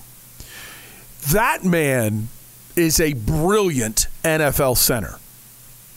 And when he was in charge of the blocking protections, he took that off the plate of Kyler Murray. And I don't think Kyler's great at that. I think that's a level. This is insulting to Kyler, and I'm not even trying to. But the blocking protections are a level of football IQ that you're just not going to get running a college offense. Number two, that does take a ton of film study. That takes a lot of trial and error. It takes a lot of mistakes. It centers are some of the smarter people in the world, let alone smartest football players. Centers are really intelligent. Rodney Hudson was great at it. So when suddenly you've got Rodney Hudson there calling out the protections, he makes everybody else better. I have never been impressed with DJ Humphries' football IQ. Never. Very good guy, very good leader as a human being. But not a football savant. And I don't think he was joking every time he would say, Rodney just told me what to do. and that was it and suddenly the whole offensive line bet is better, and now Kyler's better. And I look at the individuals of this offensive line, and I don't think they're playing well as an individual. But I do want to say Gannon knows what he's talking about right there. They did have a good game against San Francisco. I'm starting to believe something, and uh, you might think this is crazy. I-, I haven't seen a lot of, gosh, what was his name? Oh my gosh, I forget his name. So sorry. There was a center, or excuse me, a guard that the Cardinals drafted about 11 years ago. His first name was John. He was out of North Carolina. It's funny. I know jersey numbers and I know the schools, and a lot of times I forget the names. That's what kind of like if you're a draftnik. Like I don't even care what your name is because on draft day somebody else will say the name. I just got to get your number and your school right, and then okay, that's the guy. But they drafted a guard who was a massive failure. But he broke his leg in the preseason, and I tell you what, as a rookie, he had a fantastic preseason. Fantastic preseason and he broke his leg 30 or 40 yards downfield from the play because he was downfield blocking. I bring up him to for two reasons. One, to embarrass myself, but number two, I watch Paris Johnson Jr. I think he's got a little scattered feet. Okay. I, I think there's a lot of blockers he should have been a little better at, but he's a rookie. There's there's nothing wrong with saying relax, he's going to be fine.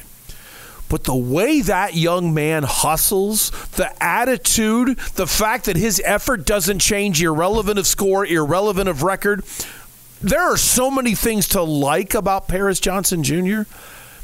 Am I crazy in saying I'd like to see what he does as a guard? Now, here's the catch. I think he's the best tackle the team. I, I, I don't think DJ Humphries is doing it this year. I think he's the best tackle on the roster. So I don't mind him playing right tackle anymore or at all for right now. But if you're really looking at the Cardinals, and I, I don't say this jokingly, as a Super Bowl team, meaning imagine what a Super Bowl team looks like. I don't think a Super Bowl team is necessarily Paris Johnson Jr. as a tackle. Maybe he continues to develop. Uh, I'm the same guy that said Max Scherzer should be a closer because he was a max effort, five inning guy, strikeout artist, and he flamed out every fifth inning with the uh, Diamondbacks, and he wouldn't be a closer. I was all in on trading him to Detroit. All right? Bad opinion by me. I was right for a year right? Max Scherzer wasn't very good with the Tigers for a year, and uh, Ian Kennedy, who was in that trade from the Yankees, was fantastic for a year. So if you compare this trade over 15 years, man, that was a bad opinion, Doug. For a year, I nailed it. Once out of every 15 years, I crush it on Doug Franz Unplugged. Thank you. Thank you. Nobody else is right 0.08% of the time like I am. Or actually, I should say 8%, but 0.08 time.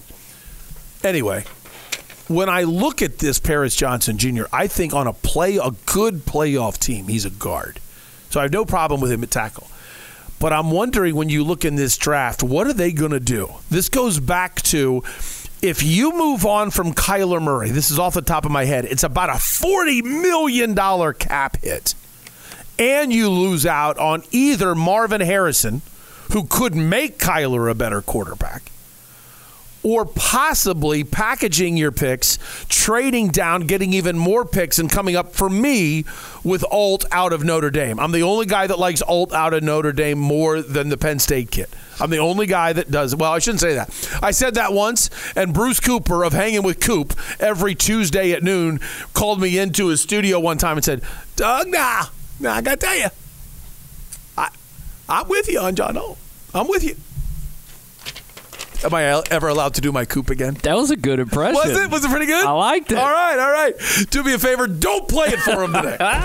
I don't. I don't know if I want. I don't know if I want Coop's reaction to that. Oh, I meant to tell you earlier. Our, our good friend Bobby Mack is going to be on their show today. Oh, that's awesome! I texted him yesterday. He wrote uh, his article in the Republic yesterday. I thought it was really good. I thought it was really good. Um, big fan. Big fan, Bobby. That's awesome. Bobby Mack today. All right. All right. Uh, I, I'm jacked up. I might be really rude. Like really, you talk about being incredibly self-serving. I might just walk in in front of the camera today on Hang with Coop. Hi, Bobby. It's Doug. Hi. Thanks for coming on. And then walk out. I think that would be just great television. Great television. You think Bruce Cooper would think it would be great television? I do think he would think it'd be great. Oh, okay. Jeff would say it was terrible. Jeff Schneider would say, "What are you doing? Where this is a pro- this is a professional outfit. Come on." Bruce would be like, "Hey, it's, it's Dougie. It's all right." Um, all right, here we go. Uh, what's next? Oh, this is interesting. I love this. Bobby Mack bringing the questions. This is a Bobby Mack question. Talking about, you know, you guys have wide receivers and, and you don't use them. So why are running backs and tight ends catching everything? Is that a concern? No, I I think we need to get the receivers more involved. I would say this, you know, every game plays differently. So I'm not a huge guy of, oh, well, this needs to happen or this needs to happen just because. Um, I think you need to be intentional and deliberate about what you're, how you're trying to attack an offense or a defense. Um, so that's why when I talked to you guys yesterday, I didn't even know that's that stat. Truthfully, um, it didn't hit my brain like that as I'm watching it. You know, I saw us move the ball up and down the field. We got score more points in the red zone. That's what hit my brain and protect the football. Um, but with saying that, yes, you have to. All guys have to. You have. We have to maximize our guys' touches and opportunities in the pass game, and that's all 11 guys doing that together. that goes. Eh, again, the the O line played well against the 49ers, but the lack of usage for wide receivers is five to eight percent on the O line, not giving enough time for the routes to develop. Um, I would say it's 15 to 20% on Kyler. We talk about it a lot. He's not good at pre snap read, post snap validation to know what the coverage is hiding what they're doing. They're just every every team disguises what they're trying to do. So you've got to be able to read it on your pre snap read what they're about to do and then get the post snap validation. Yes, I was right. No, I was wrong. They're actually in this coverage and being able to adjust. So about 15% of it's on Kyler. I'll say 4% is on the wide receivers for not getting open. So I'm going to ballpark it. I, am just making this up as I go. So that means I chose about 30% so far. I'm going to put 70% of it on Steve Keim and Michael Bidwill for choosing the wide receivers. Okay. You might say, Doug, you're only putting it on 4% that the receivers aren't open. Are they open? No, not really. But the reason why I'm not blaming them is because I don't think they're very good. If they draft Doug Franz, don't blame me for not getting open. All right? I, I have one Achilles that works. That's why I'm not open, but I'm going to cash the paycheck. You're dumb enough to draft me. I'll run nine routes all day long.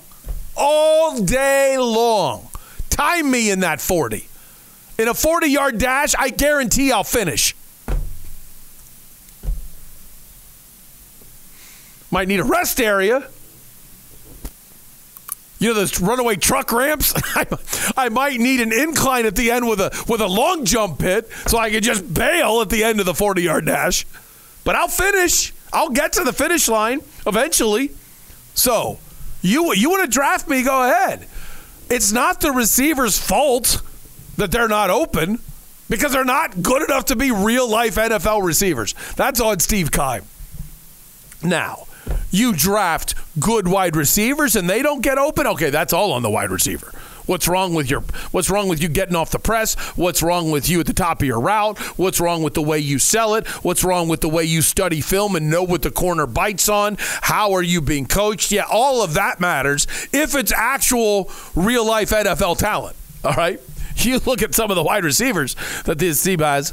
Hey, how's how's Andy Isabella? How's Butler doing? How's that great draft you had where you drafted three wide receivers in a row in the middle of the draft and none of them worked out? That's a Steve Keim Michael Bidwill issue right there. That's that's why they they aren't able to get it to wide receivers. I wish John. How how great would it have been for Jonathan, Jonathan Gannon to say that? Well, Bob, the reason why we don't throw it to the wide receivers very much is because Steve Keim drafted a bunch of, of, of I wanted to say bums, but I want to get personal. It's not Eddie Isabella's fault that he got drafted in the second round. You draft me in the second round, knock yourself out. I'm ready. Put me in, coach. Just give me a chance. Ace Ventura was on last night. I like. I was telling myself, don't watch it. Don't watch it. Love the Ace Ventura. I do too. I was trying to tell myself, I got work to do. Don't watch it. You know what? All men deserve this beatdown. If I'm going to give you know a beatdown to Izzy for rubbernecking on his um, when he drives and looking at car wrecks, I got to give myself a beatdown. Why do I flip around? Why? I know I'm going to find a movie that I either own or could inexpensively rent and just watch it without the commercials. And what do I do? I oh, there's a Star Wars on. Oh, oh, God, Godfather's the worst. As long as it's not Godfather three. Godfather 3, I'm totally immune to. I'm fine. But if Godfather or Godfather 2 is on while I start flipping, it's like, oh no. Oh no. I don't have time for this. Like I get mad at the TV station for showing it. Because I know I'm trapped. All right, last one. Um, this is for Izzy. Uh, this is funny.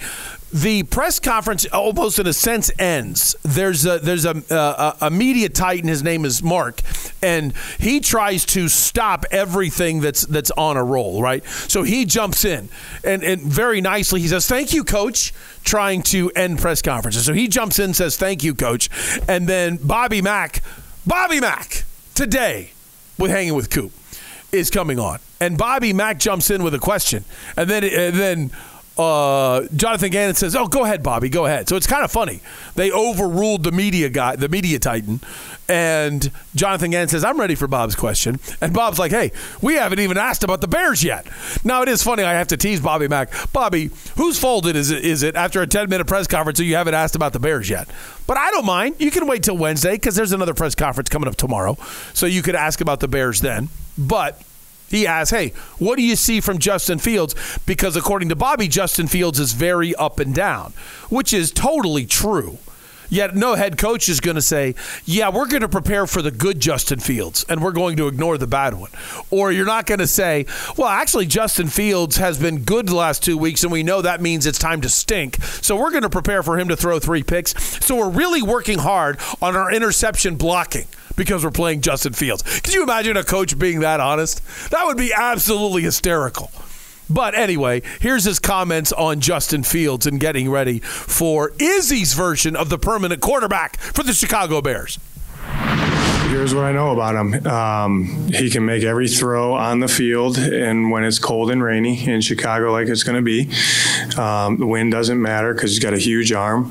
He's extremely mobile. He's hard to tackle, um, and his extension of plays is very productive. So when you got to play, when you have to design a plan for that type of skill set at quarterback, it makes it very challenging. So um, we got to do a good job uh, in the run and pass game, run game where he's involved, run game where he's not. And then in the pass game is you got to mix your rushing coverage the right way to affect him because he can beat you when the ball comes out on time and he can beat you when the ball doesn't come out on time. And um, you know, there's some guys that can do that, but he there's there's not a ton of them. You know what I mean? And he's one of those guys. So and he's hard to tackle. Um, I've been a part of games where he's broken six tackles on one play, literally. Um, so he's he's productive player. That's a it's a weapon, and he's hard to defend. So that's it for Cardinals. But I want to bring up now a comment that Izzy made and present it to Steve McCullum. He is the host of the main event with Dale Hellestrae. That's every weekday morning from 8 to 10 here on WTSMTV.com. Uh, here is. Uh, here, You're good in a parade. I didn't know that. Thank that. you. And and uh, as a uh, female uh, contestant, uh, beauty pageant. Oh, contestant. congratulations. Good luck on that. Yeah. Uh, I, I hope you do well. Hey, it's 2023, man. We uh, achieve your goals. What a strange 2024 draft. Uh, When you when you look at the quarterbacks in this draft, because you think about the draft of you know uh, Josh Rosen and Baker Mayfield and Sam Darnold. You know everybody thought, hey, there's here's great quarterbacks coming out, and yet. They were over on those three. The draft where Jake Locker and Christian Ponder were both early draft picks. They were dead wrong. Yet, Brock Purdy's Mr. Irrelevant, and he's got a lot of MVP votes coming. So, having said that, Izzy said today, stay with Justin Fields if you're the Bears in 2024. And that's so shocking. Nobody else is talking about that yet. This draft is loaded in so many different positions that are not quarterback. But most people think there could be four quarterbacks, at least three taken in the top 10. Yet nobody has a consensus of saying clearly that's the guy. Yeah, so I ask you, if you're the Bears, what would you do? Oh yeah, no, I've been saying it. For, Justin Fields is not the problem in uh, Chicago. Uh, you keep him. You you need. He, he got the stability. Uh, their problem's coaching, uh, no doubt about it. Uh, I think the didn't the Bears over the weekend announce that their offensive coordinator's not coming back next year or something like that. I mean, are they considering it? Uh, their problem's been coaching. Justin Fields uh, can perform if given the right tools and put in the right situation and, and all of that. Me and Izzy have talked about it at length over the last uh, couple years. Uh, Justin Fields is not that problem. No offensive line help. Uh, receivers can't catch a cold. I mean, you think the Chiefs have receiving problems? My God. Uh, at least you know it's just amazing how that goes. Uh, I don't. Dis- I, I completely with having two top five picks. It looks like they're going to have. Absolutely not, man. You draft your highest need at one, uh, Marvin Harrison Jr., and then uh, you go and at five you either trade down or you pick another draft uh, number there. Uh, the quarterback situation this year is going to be like that Drew Ponder or that Drew Ponder that uh, Christian Ponder draft. It's going to be awful. It's not going to work out. But then, then I ask you, 2024 draft for the Cardinals, probably picking at number 3 maybe two, maybe four, but probably at number three.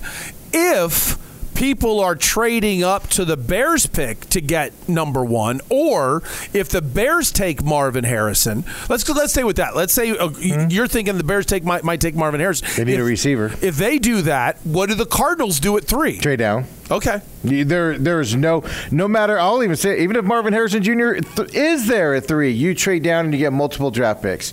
There's so much depth at the top. Now, I wouldn't go down past ten. Okay. Uh, but uh, there's so much depth in this top of the draft for other guys, and guys are going to crawl over themselves for a quarterback that's going to be bad, uh, you know, uh, early in this draft. So you're going to be able to drop down and get some high quality depth. Uh, Cardinals need players. Uh, they need depth. They don't need a one guy that can come in and dominate. When you look at how many people from the 2023 draft are either starting or contributing. Hmm. Now, granted, the bar was low, okay? The Cardinals weren't very good, so therefore you can hit average draft picks and they play. But at least they're not getting cut like they did under the Steve Keim Yeah, regime. yeah. With that, I so totally agree with you of trading down because if Monti Ossenfort proved to be a disaster in draft number one, Mm-hmm. I would certainly say give the guy more time. But I would say only draft best player available every time. Don't trade down because Exactly. you need to be able to get it right. Yeah. However, if he's this good at it, boy, I'd like to have him have multiple shots at the apple. Mm-hmm. And I think the team is so bad. Do it again. Trade down like they did last year. Yeah, I mean, look, it, you're going to miss in the draft, right? Everybody does. Uh, the greatest miss in the draft. So why not have more chances to not miss? That's the way I look at it, especially in this posi- position. Now, if you're the the you know the Eagles and stuff like that, you're just filling gaps at that point. That's Right, different. right. When you're in the Cardinal situation, the Bears situation, man, no, just flood the market with all these young guys and hope. 50% of them turn out uh, and uh, and see what you can get. Uh, that, there's nothing wrong with that. Yeah, I, I believe this is off the top of my head. You might be able to correct me. I believe Tom Brady was draft pick number 100. Uh, well, yeah. I don't- know sixth he was the round, I sixth round, yeah. but I might be wrong on what the number was. But I know he was sixth round. So when we talk about misses, that still counts as a massive miss because if anybody had any idea what he was going to be, you would draft him number Well, one overall. I I would even I would argue if you're drafting a Russell Wilson in the third round, Right, right. Tom Brady, Brock Purdy, uh, those are lucky hits. Mm-hmm. You're drafting those guys not expecting anything from them, and then they develop into something. Mm-hmm. Uh, that that that is just pure luck, folks. That there's no way the Niners went. You know who we need on this team? We need Brock Purdy uh, on this team. He's going to be a starter for us one day. They never once thought that. And you know I know how that's truthful is because they never gave him the time of day. Even in training camp, we're like, look, kid, uh, go practice over there. We got Trey Lance and Jimmy G that's going to perform here. You you go over there. I disagree with you only on this point because you're right in the sense of you never knew Purdy was going to do what he did, but at least you looked at the available talent and said, "I like him better than anybody else. I like Brady better than anybody else." But obviously, if you liked him enough, Brady wouldn't be in the sixth round. Well, that's the issue, right? So when you're taking a fifth, sixth, seventh rounder, you're taking a flyer on Yes, that's true. Uh, you know, maybe this guy could come in and be a special teams guy. Obviously, not a quarterback. Yep, yep. You're, you're guessing that this guy could come in and contribute. Look, you're, when you're Mr. Irrelevant, you're Mr. Irrelevant because you're going to get cut. They want you to come in because they don't want to fight for your free agency signing. You know, Mm-hmm. undrafted free agent signing, and so they want you in your camp uh, to see not what you can do. Can you for Brock Purdy's Can you be a, a, you know a practice squad guy for two three years? You know that's all they're looking at him to do. So those are no matter who That you pick true. in those Yep. rounds, you're just looking for maybe we got a special team guy for a couple years that maybe can grow into something. And that's why I say they're lucky hits, right? Especially a quarterback. Yep. Especially a quarterback. What's uh, what's coming up on the main event? Uh, close out the week in the NFL, man. Just so much uh, NFL stuff out there, uh, man. Uh, t- celebratory day, Dale, uh, Doug. I don't understand, and, and Dale and I are going to give the proper, uh, you know, just respect and everything that it's just been mocked repeatedly, and I am tired, tired of it being mocked. But we're going to give the proper respect to the LA Lakers raising their in-season uh, tournament banner last night. In dramatic fashion, we have the video. Uh, I had a correspondent there last night because, you know, I'm just tired of it, man. This is this is unbelievable what the Lakers have done, and uh, we're we're just gonna just respect it beyond belief. I think you suggested this first. I don't know, but I'm dying to know the truth. Did the NBA tell him hang the I'll, banner? I'll tell you, uh, it's even more fortified if you watch that ceremony last night.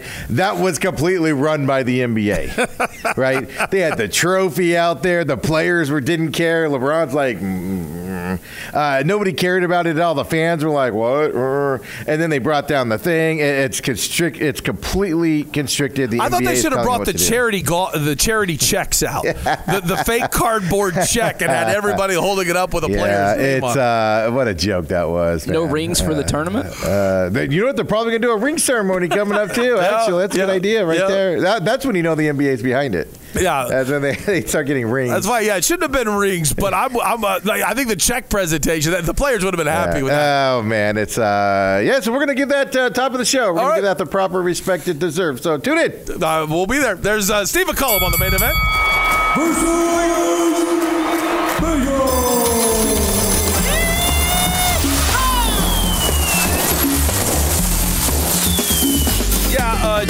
Jeff Weir production. I am. Uh, I'm embarrassed by that.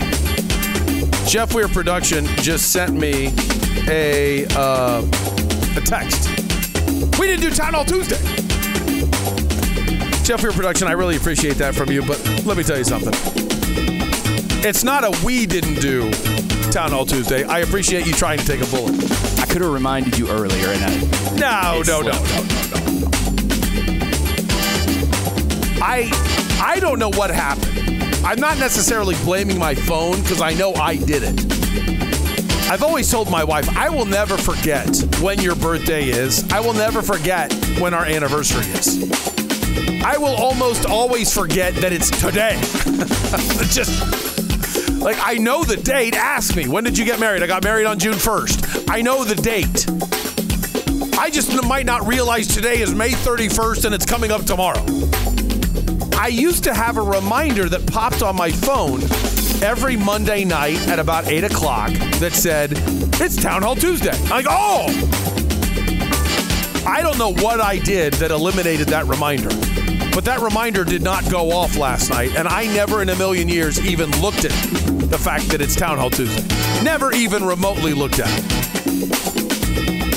Guess what we're doing tomorrow?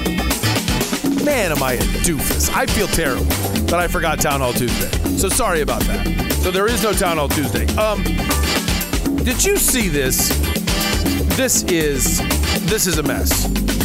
I, for, I forgot to write down who it was, and I have I have to throw somebody under the bus here.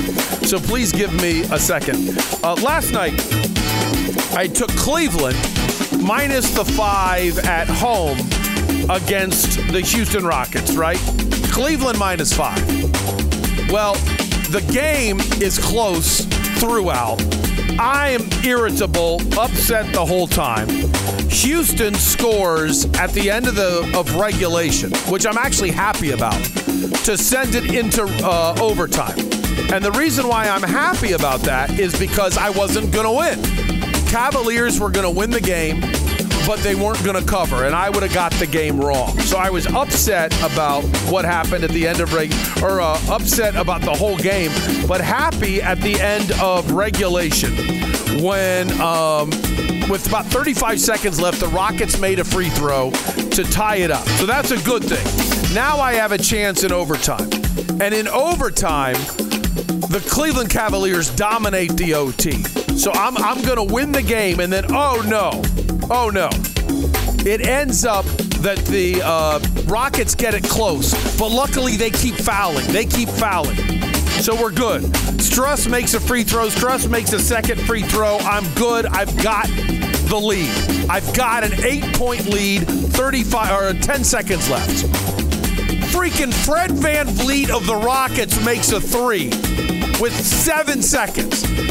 Now it's up by five. So I've only got a five point lead. Then there's a take foul, which means the Rockets get one, excuse me, the Cavs get one free throw in the ball. Nobody on the free throw line with him. Make the free throw. Cavs win by six. Doug is right. He misses the free throw. Strus. Misses the free throw.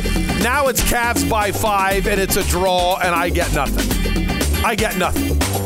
That was just sick. So Cleveland wins the game 135 130. I get a draw, but don't worry, there's no way Anaheim is going to be able to keep it close with Detroit in the uh, in the other game. So I know I'm going to win. Anaheim wins four to three. So the Red Wings didn't cover because they didn't win. So instead of having a split because of that free throw, I go 0-1 and 1 last night. Nothing, nothing in a million years more annoying than versus Vegas last night. Sorry that I dragged that story out, but I was dragged out with it uh, yesterday and frustrated by it. So anyway, tonight's games. Uh, what do I have for you today? I, there's one. Um, I only like one game, and it's in the NHL, but I have it written down on the wrong sheet. So let me look it up, and as soon as I see it, um, I'll remember. Yes, Boston, the Bruins covering the one and a half. I get great juice against Minnesota. All right, whenever I can get the Bruins at plus 130, I think you run and you take it. So I've got the Bruins minus the one and a half on the puck line being able to win. For us as fans, keep an eye on St. Louis tonight because they're only a point behind um, the uh, Coyotes and they're on the road at Tampa Bay. I'm not playing this game because I don't like the juice. Ah, the juice isn't that. You know what? I think the juice changed from when I looked at the game last night. I will take this uh, on the money line. Bad juice, but I'm going to also add Tampa Bay on the money line against the Blues. So if Tampa Bay wins and the Coyotes do what they're supposed to do against the Senators and they get the win, uh, wow. The Senators are favored? Why is that? There's something I don't know going on with the Coyotes. Why in the world are the Senators favored? I'm sorry that I'm giving you dead air right now. I'm just looking at right now the Coyotes on the money line are a minus 105. They're better than the Senators. This is clearly Vegas saying the Coyotes are playing well, and a young team playing well always takes an off night against a bad team. History says Senators win. But you know what? I'm looking at that and saying the way the goaltending is going right now, I- am taking the Coyotes. So I went in tonight with one game, and now I'm coming out of it with three, which is always bad. Never trust a Yahoo. This is why I'm the rookie uh, in the room. But I'm going to go Tampa Bay on the money line, Yotes on the money line, and I'm going to go Boston minus the one. All three hockey games, and I feel good about it. I feel, oh, look, the line just changed on Sharks and Kings as I was talking because, man, there's something going on today, hockey wise. I should have done the research, but I don't care. All right, that does it for today's version of Doug Franz Unplugged, presented by Whirlwind Golf Club at Wild Horse Pass. Remember, unplugged at whirlwind.com. And if you want something to eat, Burrito Express, Rosati's, uh, 100 Mile Brewing Company, or Belle's Nashville Kitchen, the original sponsor of Doug Franz Unplugged. And any issues with your heating, cooling, plumbing, and electrical, call 602 2 Repair for Parker and Sons. The main event is up next. I'll see you tomorrow.